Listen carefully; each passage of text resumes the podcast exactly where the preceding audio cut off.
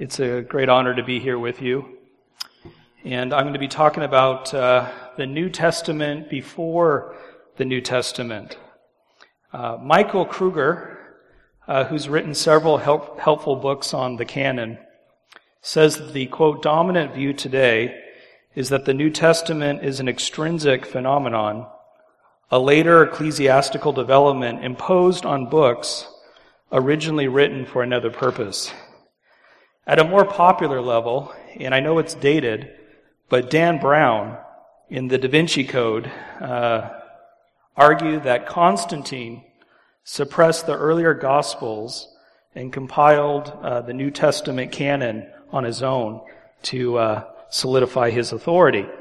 Uh, that myth has uh, popped out over and over again in the popular discourse. And uh, I continue to run into it talking with people uh, who are struggling with the faith. And so I wanted to address it uh, this afternoon. The reality is, is that uh, Constantine had nothing to do with the New Testament canon.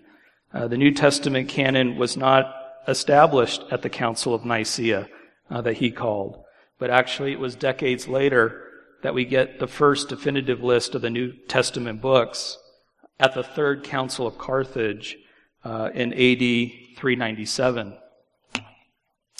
I'd like to attack this problem in three parts.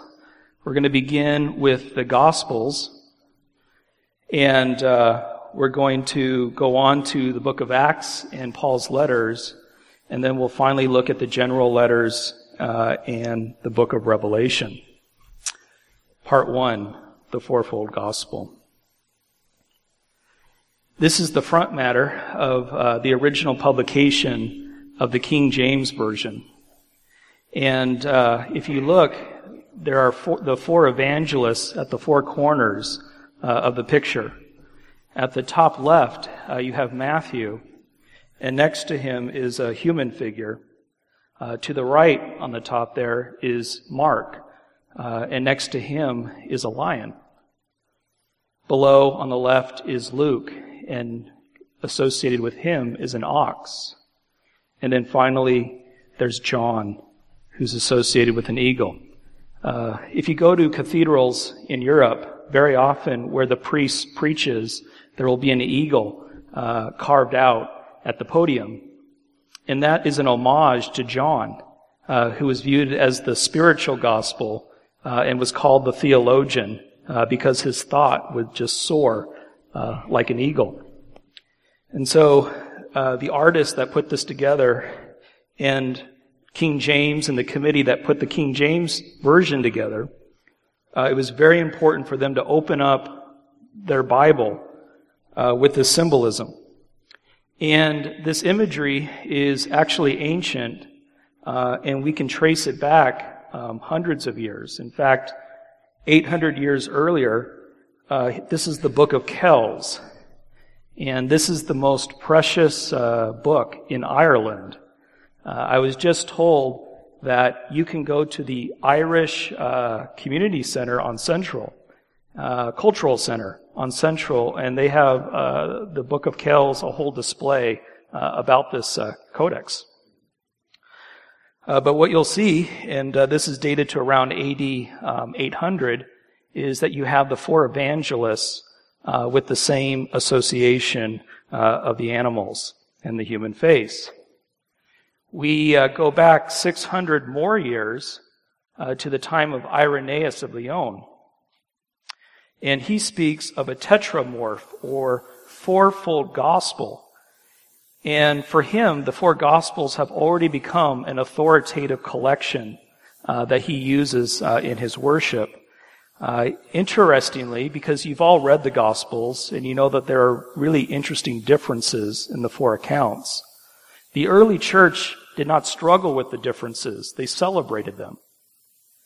And Irenaeus says they are fourfold in form, but they are held together by one spirit.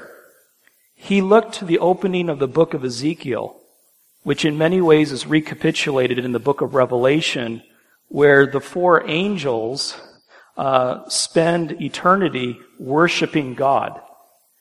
And they felt that the, uh, the four gospels served a similar role in that they, like the angels, were witnessing to the truthfulness of how God was revealing himself in the gospel message.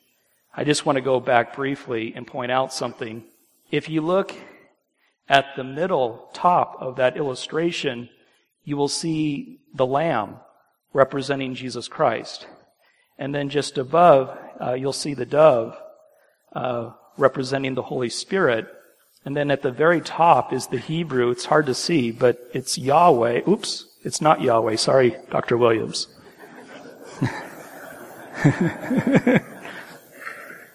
uh, and this, of course, is the formal presentation of the triune God at Jesus' baptism.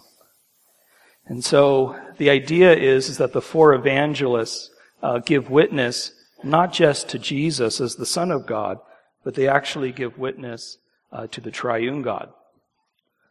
Irenaeus uh, warns the reader about false gospels that depart from the deposit of faith, the apostolic interpretation of the person uh, and work of Christ. Maybe you heard of Nag Hammadi.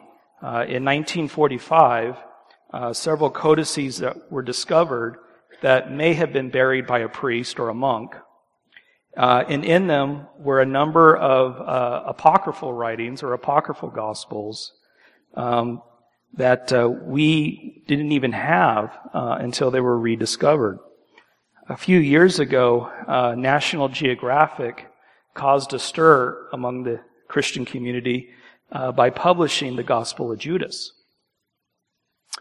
And what was ironic to me when the news broke was that Irenaeus, uh, nearly 2,000 years ago, warned us that this gospel was a bunch of garbage. I guess I was worried that maybe Irenaeus was wrong, and I read the gospel for myself, and I would just encourage you to read it as well, and you can make your own decision. But he said, they declared Judas the traitor was thoroughly acquainted with these things, and that he alone, knowing the truth, as no, other, no others did, accomplished the mystery of the betrayal, they produce a fictitious history of this kind, which they style the Gospel uh, of Judas. And when you read the Gospel of Judas, all the other apostles are wrong. They don't know Jesus. Only Judas, who is his true friend. Uh, and you can make your own decision about that. Around the time of the Gospels uh, being published was the rise of the Codex.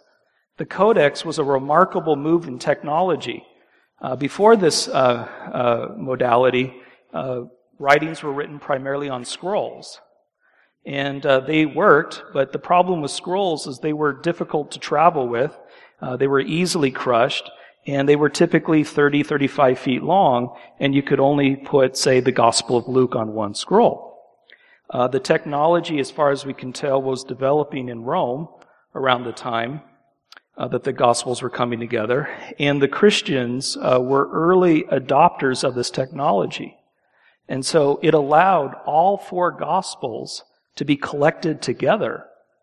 And it allowed us to cross-reference the Gospels.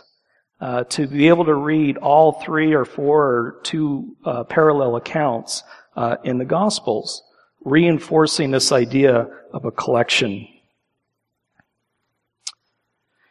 This is Papyrus 45, which is also called Chester Beatty 1.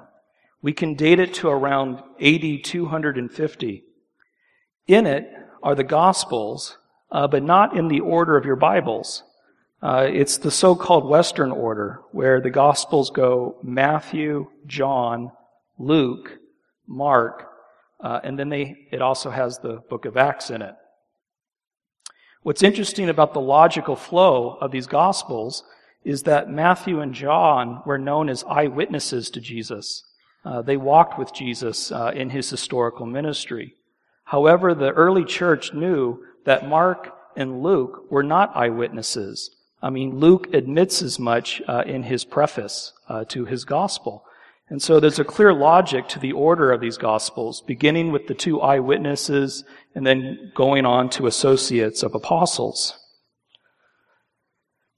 Justin Martyr uh, who was born around AD 110, uh, near where Jesus uh, talked with the Samaritan woman, describes the four Gospels as the quote, memories of the apostles, but also of those who followed them. We know from his writings that he had access to the four Gospels. Um, he alludes to the Gospel of John or the account with Nicodemus. And what's interesting is he often harmonizes the Gospels when he cites them, as if he was already reading them as a fourfold collection. And what you'll notice in this quote is he follows that Western order that I just showed you, meaning he mentions uh, the memories of the apostles. Um, Mark was associated with the apostle Peter. Um, but I'm sorry, he mentions the memories of the apostles, Matthew and John, but then he also mentions those who followed after them or followed them. And that would naturally correlate with Mark uh, and Luke. Uh, and so here we have an early father um, aware of the four gospels, I would argue. Justin goes on and he gives us one of the earliest descriptions of early Christian worship. Uh, he says, on the day called Sunday, there is a gathering together in the same place of all who live in a given city or rural district. The memories of the apostles or the writings of the prophets are read as long as time permits. then when the reader or lector ceases, the president, through a sermon, admonishes and urges the imitation of these good things. So, so here you see uh, in the Roman Church, uh, in the corporate worship, the reading of the Gospels and then sermons that were taken out of them. Clement of Alexandria was an early discipler. You could also call him a catechist. It was his responsibility, given to him by the bishop in Alexandria, to prepare believers for baptism. And he would take people through the essentials of the faith. It was these disciplers that had to have the discernment to know what books would we bring in as being essential to what it means to follow Jesus Christ. And Clement uh, refers to the four, quote, accepted gospels that were handed down. And if you look at his dates, he's referring then to an earlier generation and the generation before him that handed them to him right, would be the generation right next to the publication of the four Gospels. Origen took over Clement's job. He was also a catechist in Alexandria. In Origen, even though he was aware of apocryphal Gospels, and he even cites some on occasion, he describes the four Gospels as, quote, not spoken against, meaning this was a reliable witness to Jesus Christ. Serapion of Antioch uh, goes even farther. On the Gospel of Peter, one of the apocryphal Gospels, he says, We, brothers, receive both Peter and the other apostles as Christ, but we reject the writings that falsely go under their names, since we are experienced and know that such were not handed down to us. So there you get uh, a church father using discernment and saying, we will not go with pseudepigraphal gospels, gospels that were uh, falsely attributed to apostolic authority. One of the things that I found, oh, I need to be doing my clicker. I'm sorry. I'll keep up with it. These are photos of um, Clement, Origen, and Serapion. There you go. When you look at the apocryphal gospels that have surfaced in the last half century, one of the interesting things is that they are not copied with the canonical gospels. What I mean is you don't find a codex that has the gospel of Thomas between Mark and Matthew. Uh, they were kept separate. And I can't find any evidence that these apocryphal gospels were used in corporate worship in the early church. They seem to be esoteric writings uh, that were standing behind Gnosticism and other heretical views. Now, granted, some of the apocryphal gospels are not necessarily heretical. They kind of reflect a popular piety, like the proto-evangelium of James, um, but they were not included and they were not copied eh, along with the four accepted gospels. Can I go farther back into the first century around the time of the apostles themselves? I think we can. Papias was a disciple of John the Elder, an apostle. And in the anti-Marcionite prologue, uh, it's claimed that he actually dictated John's words in the fourth gospel, which is an interesting claim. He wrote down what John said uh, for the fourth gospel. Um, he cites John, uh, the apostle, and I want to be careful here. What I'm reading you is a citation from Eusebius's church history citing Papias. Um, Papias's writings are no longer extant, um, but we get access to his writings through the church historian. Um, but there's no reason to, to doubt that he is accurately uh, reflecting what Papias had written in this earlier doc, in this earlier document. Anyway, this is a remarkable quote. John was asked about the other gospels on one occasion, and Papias remembers him saying, Mark, having become Peter's interpreter, wrote down accurately everything he remembered. Now, what's interesting is he goes on to say, but not in order, because he wasn't there. And that may give you some insight into why John's gospel often has a different chronology from Mark's gospel in the way that he arranges the order uh, of events. And then he goes on and he says Matthew composed the oracles or the sayings of Jesus in the Hebrew language, and each person interp- interpreted them uh, as best he could. So there were some in Papias's and John's community that probably uh, had criticized uh, these earlier gospels, but John actually defends them. And so what we have is even though he'll go on to write his own gospel, he also shows respect for what had gone before. Now, here I'm going to give you something that's coming out of some research I'm engaged in right now.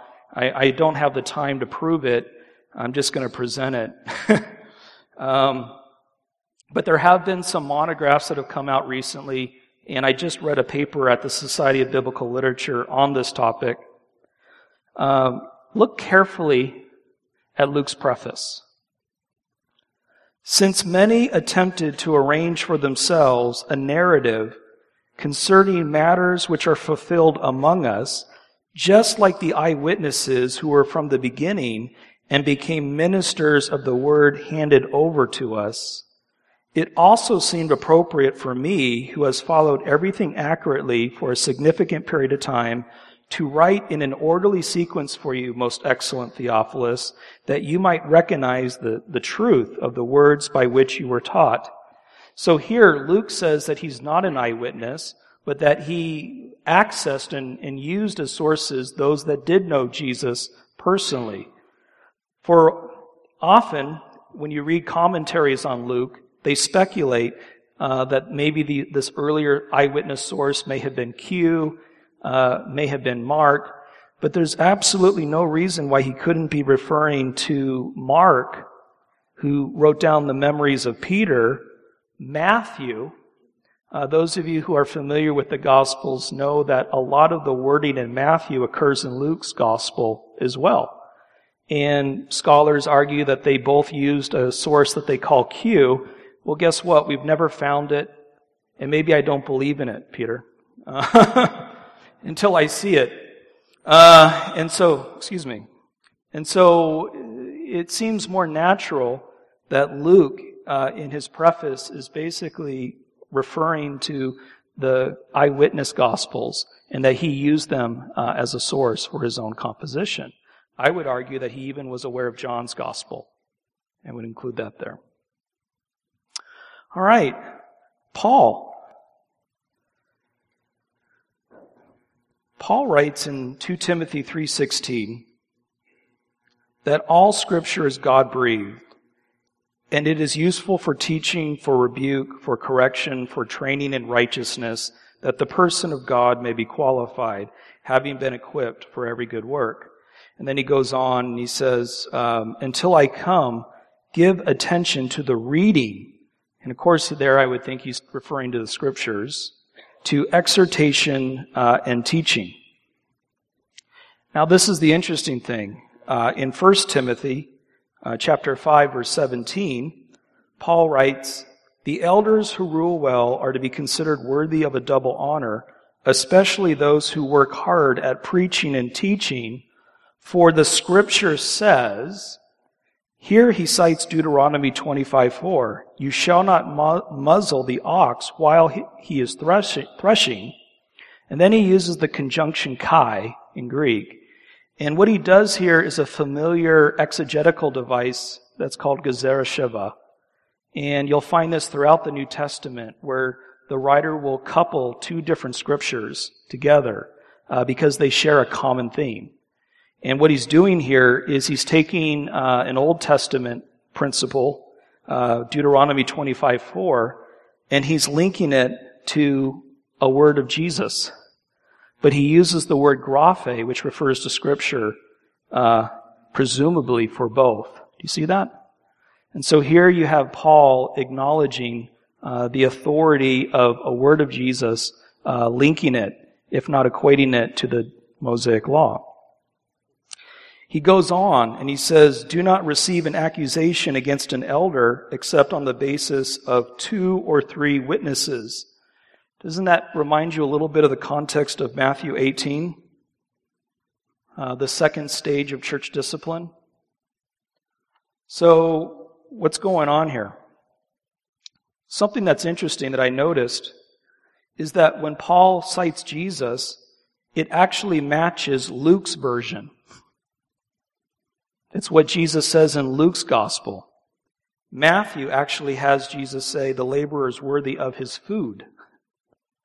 However, the allusion or citation, two or three witnesses, seems to be from Matthew's gospel, where we get the church discipline passage. And by the way, Luke doesn't have that tradition in his gospel. Whenever Paul cites Jesus, it's usually word for word what we find in Luke's gospel. And that should not surprise us because tradition tells us that Luke and Paul were associates. And so it's possible that Luke may have derived some of his uh, Jesus tradition uh, from Paul himself.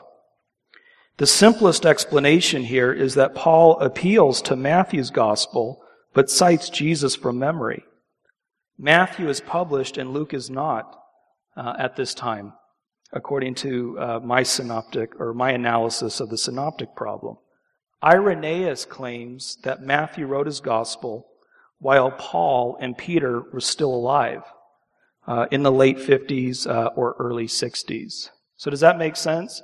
So it seems that Paul is appealing to a recognized published gospel, uh, but he's actually citing Jesus the way that he had inherited that tradition. Uh, which would eventually be reflected in Luke's wording in his gospel, which was probably published later. In any case, he acknowledges uh, the gospels of scripture and appeals to their authority. Part two, Acts and Paul's letters. The Muratorian canon is our earliest list of New Testament writings.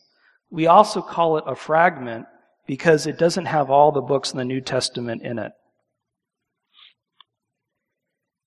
The Muratorian canon says the Acts of all the apostles were written in one book. For, quote, most excellent Theophilus, Luke compiled the individual events that took place in his presence, as he plainly shows by admitting the martyrdom of Peter, as well as the departure of Paul from the city, uh, meaning Rome, uh, when he journeyed uh, to Spain.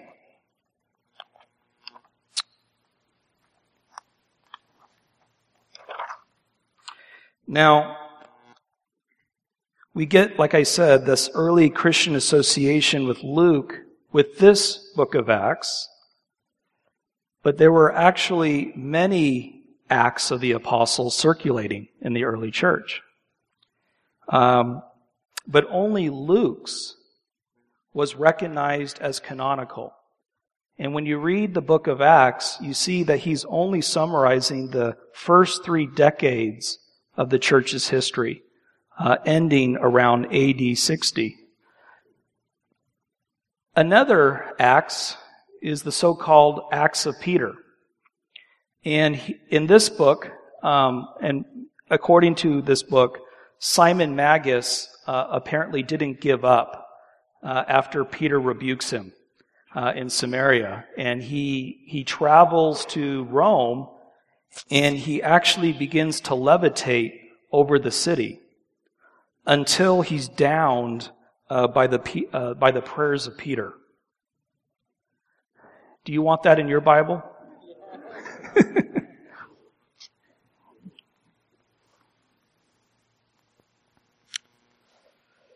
Luke has special credentials. He already had authored the recognized gospel, one of the four gospels. He was an associate of an apostle, Paul. Origen claims that Luke wrote his gospel for Gentiles with Paul's praise and Acts. Interesting. He was also an eyewitness, we think, of Paul's ministry. The reason we believe this is because if you read the opening of Luke and Acts, you'll notice that he opens in the first person. He says, we. And then beginning in Acts chapter 16 verse 10, he begins to use the first person pronoun we as he tells the story uh, with his escapades with the Apostle Paul. Why make up his presence in the second book if it was not necessary to do so uh, in the first? Meaning in Luke's, in the gospel, he admits he was not an eyewitness. And so I would assume he would be truthful about his experiences with the apostle Paul. So I think it's still safe to say that uh, he knew Paul, and because of his association with the apostle, his writings were recognized as scripture. Luke is special because it forms a bridge with the New Testament. In some of our early manuscripts, it's recorded with the Gospels, and in other manuscripts, it's recorded with Paul's letters and even the general letters.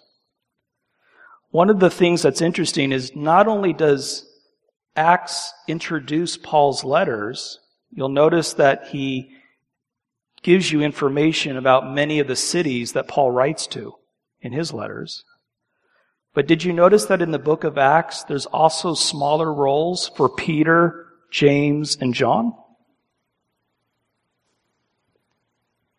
And so it ends up being an introduction to the apostolic period, giving readers a sense of context. Turning to Paul's letters, this is uh, Papyrus 46. In our earliest uh, manuscripts, or witnesses of Paul's writings, one of the things that's interesting is that his letters are in a collection already. Um, I've run into some that thought that the early church just kind of gathered a letter of Paul here and a letter there and kind of cobbled together what ended up becoming the Pauline uh, collection in the New Testament. But they were actually a collection uh, much earlier than that. What's interesting is that there were the, the notations in this papyrus suggest that the codex was read communally with P45, which has uh, the Gospels and Acts in it. So what that suggests is um, this was used for liturgical or communal uh, worship in some sense. When you read the church fathers, it's interesting. Over and over again, they will say Jesus and Paul. Jesus and Paul, Jesus and Paul. Uh, for them, it was perfectly natural to associate Paul, the apostle to the Gentiles, uh, with their Lord Jesus Christ. It's only modern scholarship that has sought to kind of separate uh, the two. If you read Paul's letters, did you notice that he encourages uh, in the end of some of his letters to have his letters copied and read in other communities?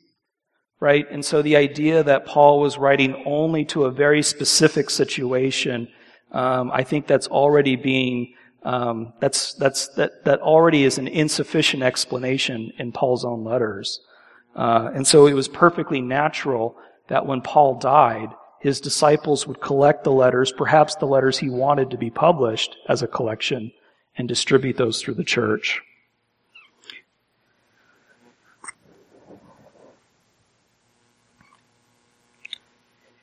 Ignatius, I want you to look at the date of his birth. Um, we're not sure exactly when he was born. Some scholars put his date of birth to around AD 50, but we're, but we're getting very close to the apostolic period here. In fact, it overlaps. When you read his letters, which are collected in the apostolic fathers, you can see how the bishops stand in for the apostles, but they don't have the authority of the apostles. Ignatius writes, I do not give you orders like Peter and Paul. They were apostles. And when you read his letters, he cites and alludes to Paul's writings as well as other parts of the New Testament, particularly Matthew. And uh, obviously, there uh, you see him recognizing Jesus and Paul in their unique, um, in the, the writings that reflect their, their views. I do need to address Hebrews. Hebrews is an interesting book.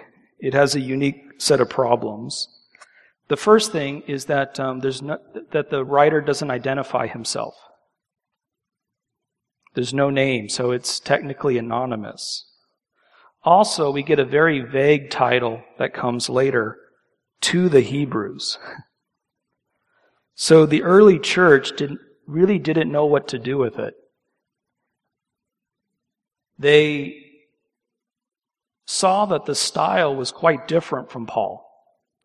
And so you get an array of opinions of it being composed by Barnabas. Uh, that's what Tertullian believed. Clement of Rome suggests Hippolytus of Rome. Luke, um, or Clement of Alexandria suggests that Luke wrote it. And we find other views uh, in the history of the church. Origen is famously cited as writing towards the end of his life, who actually wrote the epistle, only God knows.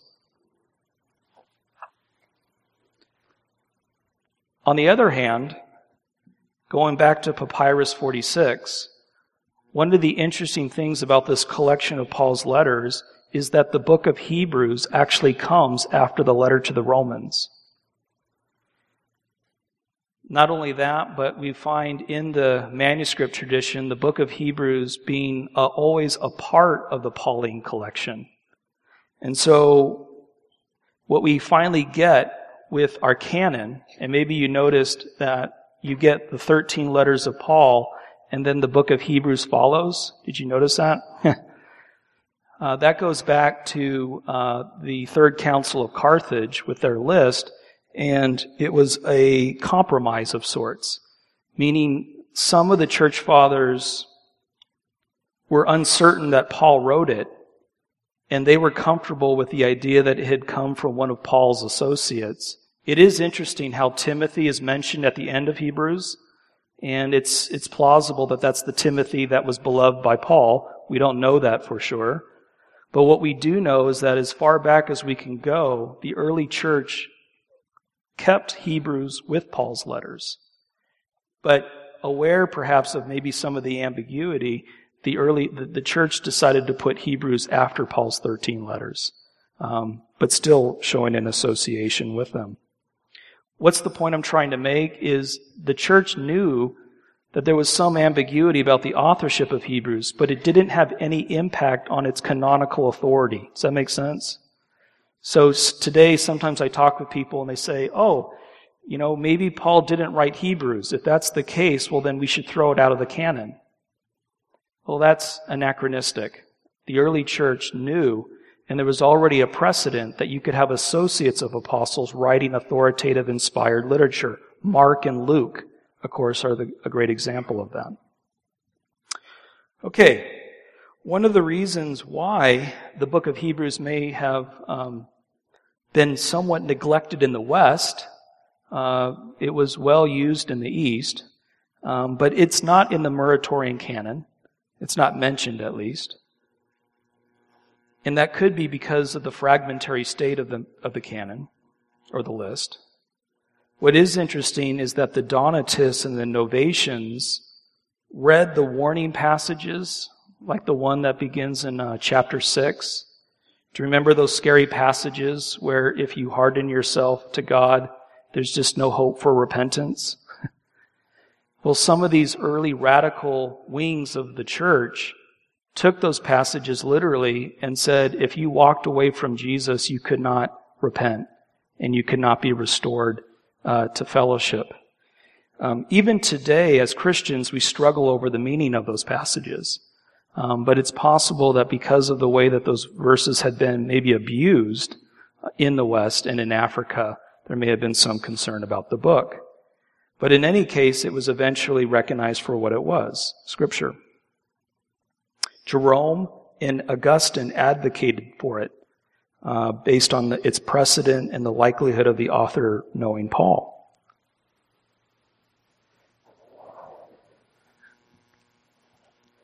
Here we have a remarkable uh, passage in 2 Peter, which says, Consider the long suffering of our Lord as salvation, as also our beloved brother Paul according to the wisdom given to him, wrote to you. He speaks about these matters in all his letters in which there are things hard to understand, amen, and which the uneducated and unstable twist to their own destruction, as they do also with the other what? Scriptures. Right? So here, you've got Peter looking back, and, and look carefully, he says, Our beloved brother Paul, according to the wisdom given to him, wrote to you. He speaks about these things in what? All his letters. Is that interesting? We'll talk about the authorship of 2 Peter in just a minute. But if this is Petrine, if Peter wrote it or an associate of Peter's wrote it, or an associate wrote it, we have in AD 64 an acknowledgement of Paul's letters as a collection and already being recognized uh, as scripture. It's pretty remarkable. Um, Paul would have been executed perhaps shortly before Peter uh, during the Neronian persecution. All right. Part three General Letters and Revelation. Athanasius uh, gives a list of the New Testament writings that's very close to the Council of Carthage. It's called the 39th Festal Letter. Um, it was custom for a bishop to write a letter around Passover to or Easter to uh, exhort his flock to godly behavior. And and in this particular letter, Athanasius felt a burden to clarify what should be read in his churches, uh, in his uh, bishopric. I thought this was interesting.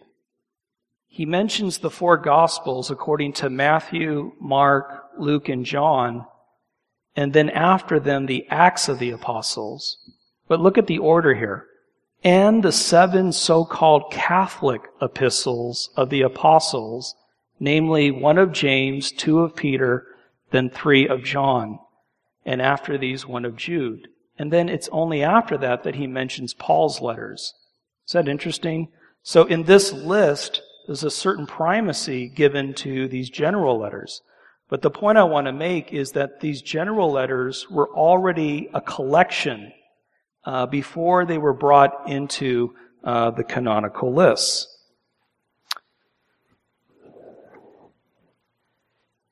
I do believe that the church had a wisdom in placing James and the other writings after Paul's and after the book of Hebrews. Look at this passage in Galatians. Paul writes, James and Cephas, which is the Aramaic for Peter, James and Cephas and John, the ones who are recognized to be pillars, gave the right hand of fellowship to Barnabas and me that we might preach the gospel to the nations and they to the circumcision. Let me ask you a question. Do you think it's accidental that the order of our New Testament after Paul's letters goes James, 1st and 2nd Peter, 1st and 2nd, 3rd John? it's interesting. And here you've got Paul, and let's be honest, this is a pretty angry letter. It's a pretty radical argument that he's making. He even gets into a bit of a tussle, right, with Peter. Why did I say tussle? I've never said tussle once in my life. Peter Williams, you're influencing me. Um, sorry. Got into a row. Um, and even in Galatians, there's a tension between him and James, right? Or there's an implied, perhaps, tension, the people that come from James. And yet, in this angry letter, Paul recognizes the pillar authority of these three earlier apostles. You also wonder if maybe the church was wise to put James after Paul's letter, after Paul's letters as a kind of balancing uh, of faith and works. Uh, but that's for another discussion.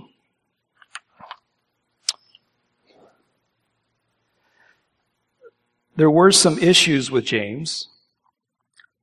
Origen cites James 24 times in what survives of his corpus, and he attributes the work to the Lord's brother.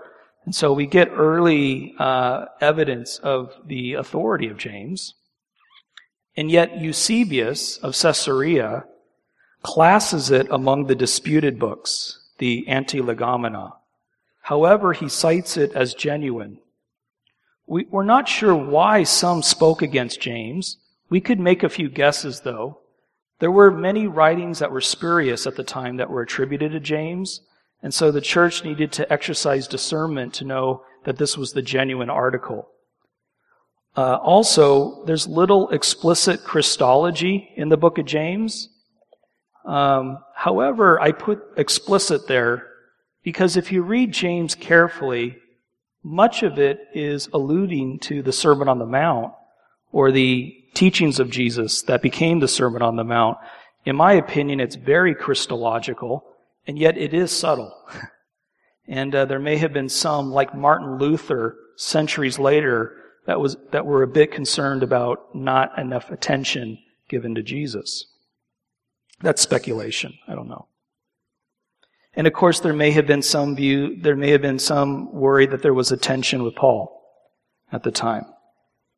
However, it came to be recognized for what it was, which is authoritative, an authoritative writing from Jesus' brother.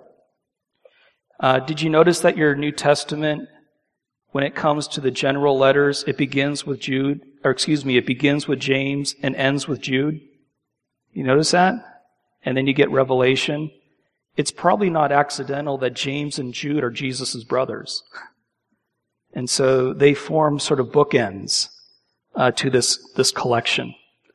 Um, and we see this bookend inclusio uh, in many of the earlier manuscripts before this, the list at the Council of Carthage. Okay. Are you having fun? Is this interesting? there were some issues with Jude. Basically, what I'm getting at is when you look at the, the recognition of the New Testament for what it was, I can't find any debate about the four Gospels. Matthew, Mark, Luke, and John, they were the fourfold Gospels in a codex read in the church, can't find any controversy.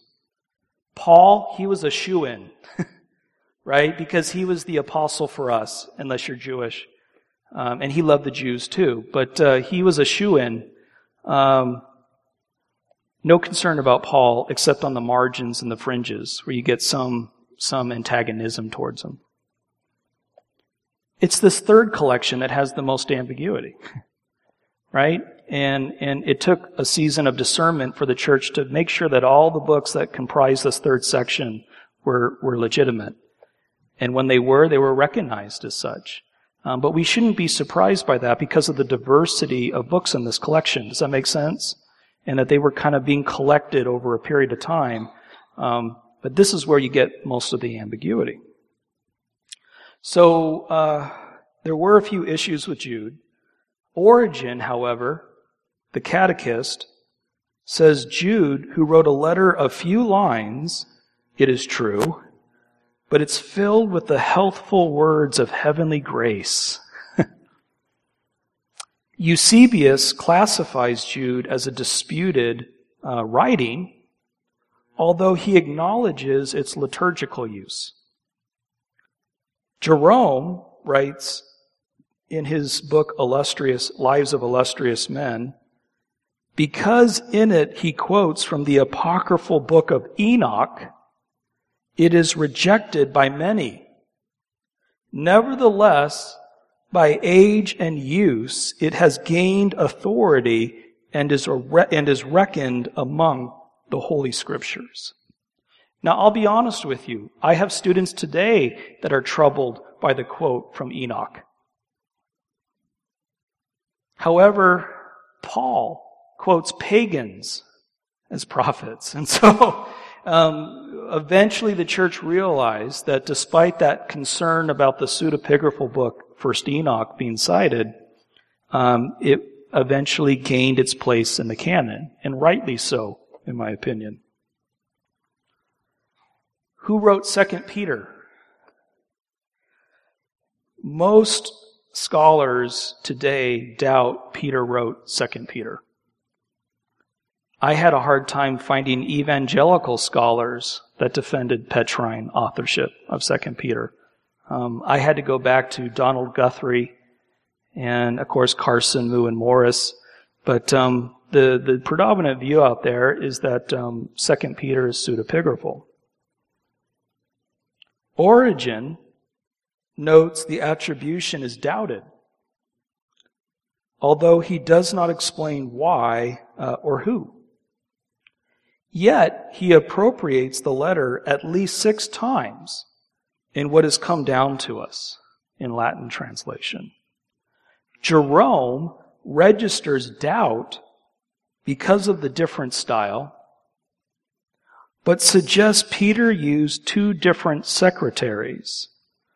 Right? And it's suggested at the end of 1 Peter where he says, I wrote this letter through Silvanus. One way to interpret that is that Silvanus was a secretary of sorts that helped Peter express uh, his thoughts. And so Jerome does give a plausible explanation for it. Donald Guthrie suggests the pseudo-Petrine literature made church authorities naturally cautious. Do you remember that Acts of Peter I just showed you? Because Peter was the rock, uh, the leader of the early movement, it was typical for heretics to grab his name and try to write something underneath it. And so it would be natural for the church to exercise a season of discernment with this book. There is no discussion of 2 Peter in the Muratorian canon, but that is also the case for 1 Peter. It's not mentioned, and there's no evidence that the early church doubted 1 Peter's authenticity. Again, like I said, the Muratorian canon could also be called the Muratorian fragment. It's incomplete. However, Hippolytus, a prominent leader in the West, appropriates 2 Peter, acknowledging its authority. This was surprising to me. Eusebius acknowledges that the majority accepts 2 Peter, and he doesn't even place it in his spurious classification, like the Apocalypse of Peter and other writings. And so at the end of the day, the church accepted 2 Peter and recognized it as such. Who wrote Revelation? If you read Revelation, it does not claim to be uh, an apostle. The author doesn't present himself as an apostle. And he seems to contrast himself from the son of Zebedee, who was part of the twelve.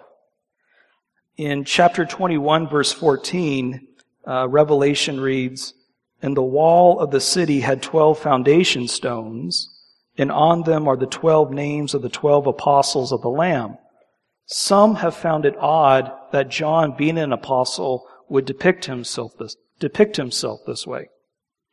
On the other hand, if you read John's gospel, he also refers to himself in the third person as the disciple whom Jesus loved. And so maybe the arguments can balance each other. However, Dionysius of Alexandria rejected premillennialism. As far as I can tell, all the church fathers uh, believed in the premillennial reign of Christ. And I know this is not an end times conference. but uh, they were all, as far as I could tell, premillennial. But then you get a backlash against that in the fourth century, uh, particularly in the East. And I'll tell you why in just a minute.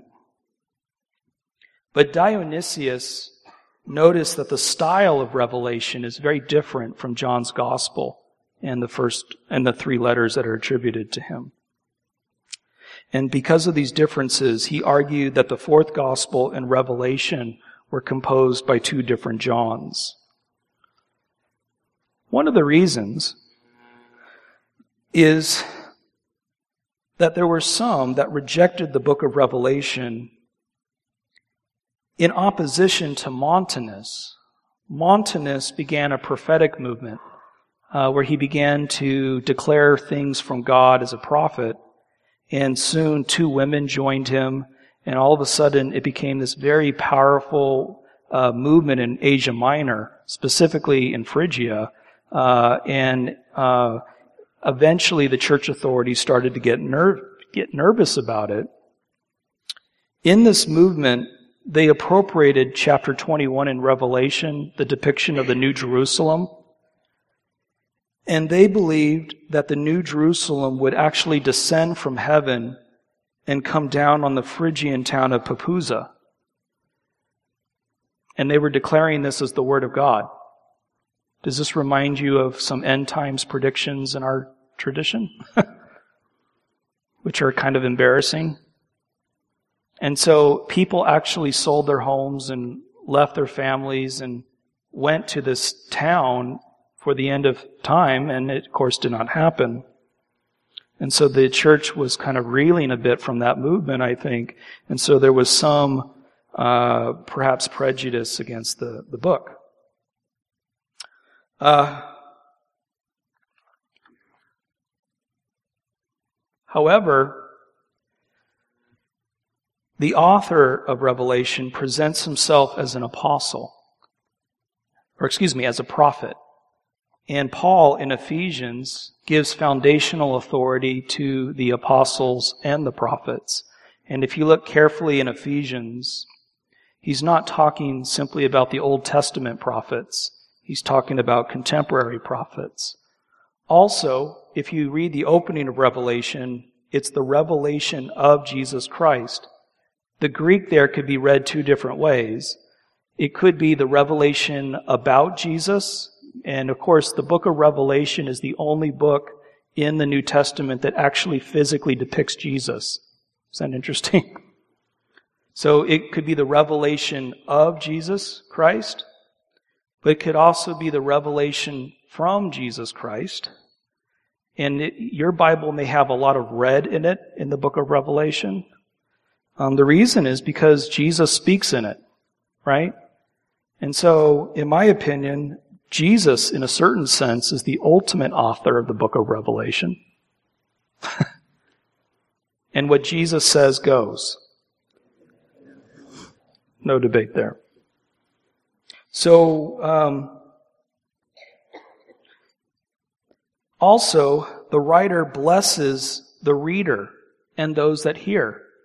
Uh, in Revelation 1 3, he says, Blessed is the one who reads and those who hear the words of the prophecy and who keep the things which stand written in it because the season is near. Do you see how he presupposes that his book would be read in corporate worship? it's kind of interesting. Um, I know I'm running out of time, so I'll be quick. I just wanted to run through a couple final pieces for you. These codices have been mentioned a few times, a couple times this today. Uh, Codex Alexandrinus is not a canonical list, but it does have the entire New Testament in it. And if you look, you can see the collections that I've been talking about in my paper. Codex Sinaiticus, which is dated to the early fourth century, um, has the fourfold, the fourfold gospel in our order, Matthew, Mark, Luke, John. It has Paul's letters. What's interesting is Hebrews comes between Second Thessalonians and First Timothy. You've got the book of Acts, and then you've got the three pillars, James, uh, Peter, and John, and then James's brother Jude. And then you have the book of Revelation. Notice that they also have the epistle of Barnabas and the shepherd of Hermas. Codex Alexandrinus, um, a little was copied a little bit later, but another ancient codex. Um, you have the fourfold gospel in the canonical order. Uh, you have the book of Acts. You've got the three pillars. You've got Paul's letters. Hebrews is between Second Thessalonians and First Timothy. You got Revelation. And here you get First Clement, Second Clement, and the Psalms of Solomon. Okay? I just want to point out though, that do you notice that in these two codices, these extra writings come after the New Testament writings? And not only that, but the two are different. They're different books being added to this. And so what you see here is uh, a discernment, I think, of a, the unique authority of these New Testament writings, as well as perhaps other writings that were helpful for the worshiping communities uh, that produced them. Also, uh, during the Donatist controversy in Africa, um, that was another impulse to clarify what Scripture was and what Scripture wasn't. Uh, during the controversy, um, people who handed over sacred writings were called traitors. And we read that um, a certain bishop of Carthage named Mensurius, when the Roman authorities came to the church, he actually switched the scriptures in his church for heretical writings and gave them to him, gave him, gave them to the authorities to burn, which is pretty funny, I think. so, um, yeah.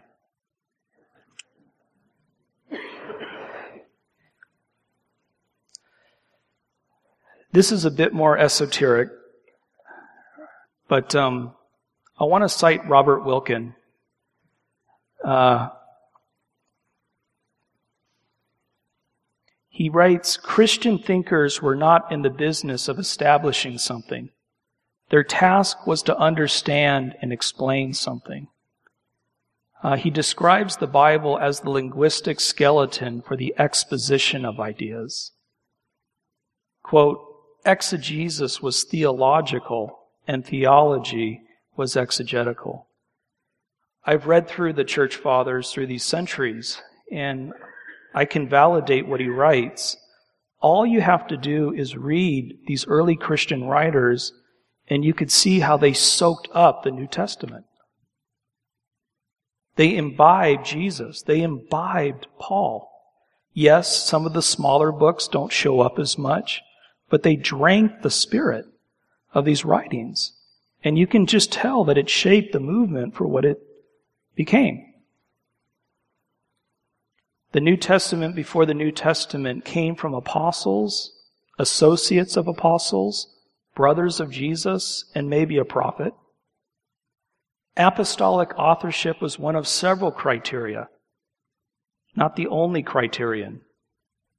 We see them distinguishing the New Testament writings from heretical writings, um, realizing that some were pseudepigraphal. Um, they had authority long before Constantine. Long before Constantine.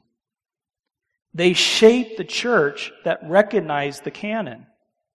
These writings were used in catechesis, preparing people for baptism, that's union with Christ, and worship. And finally, they entered the canon not arbitrarily or through politics, but mainly in these three groups the fourfold gospel, Paul's letters, and the three pillars. Thank you.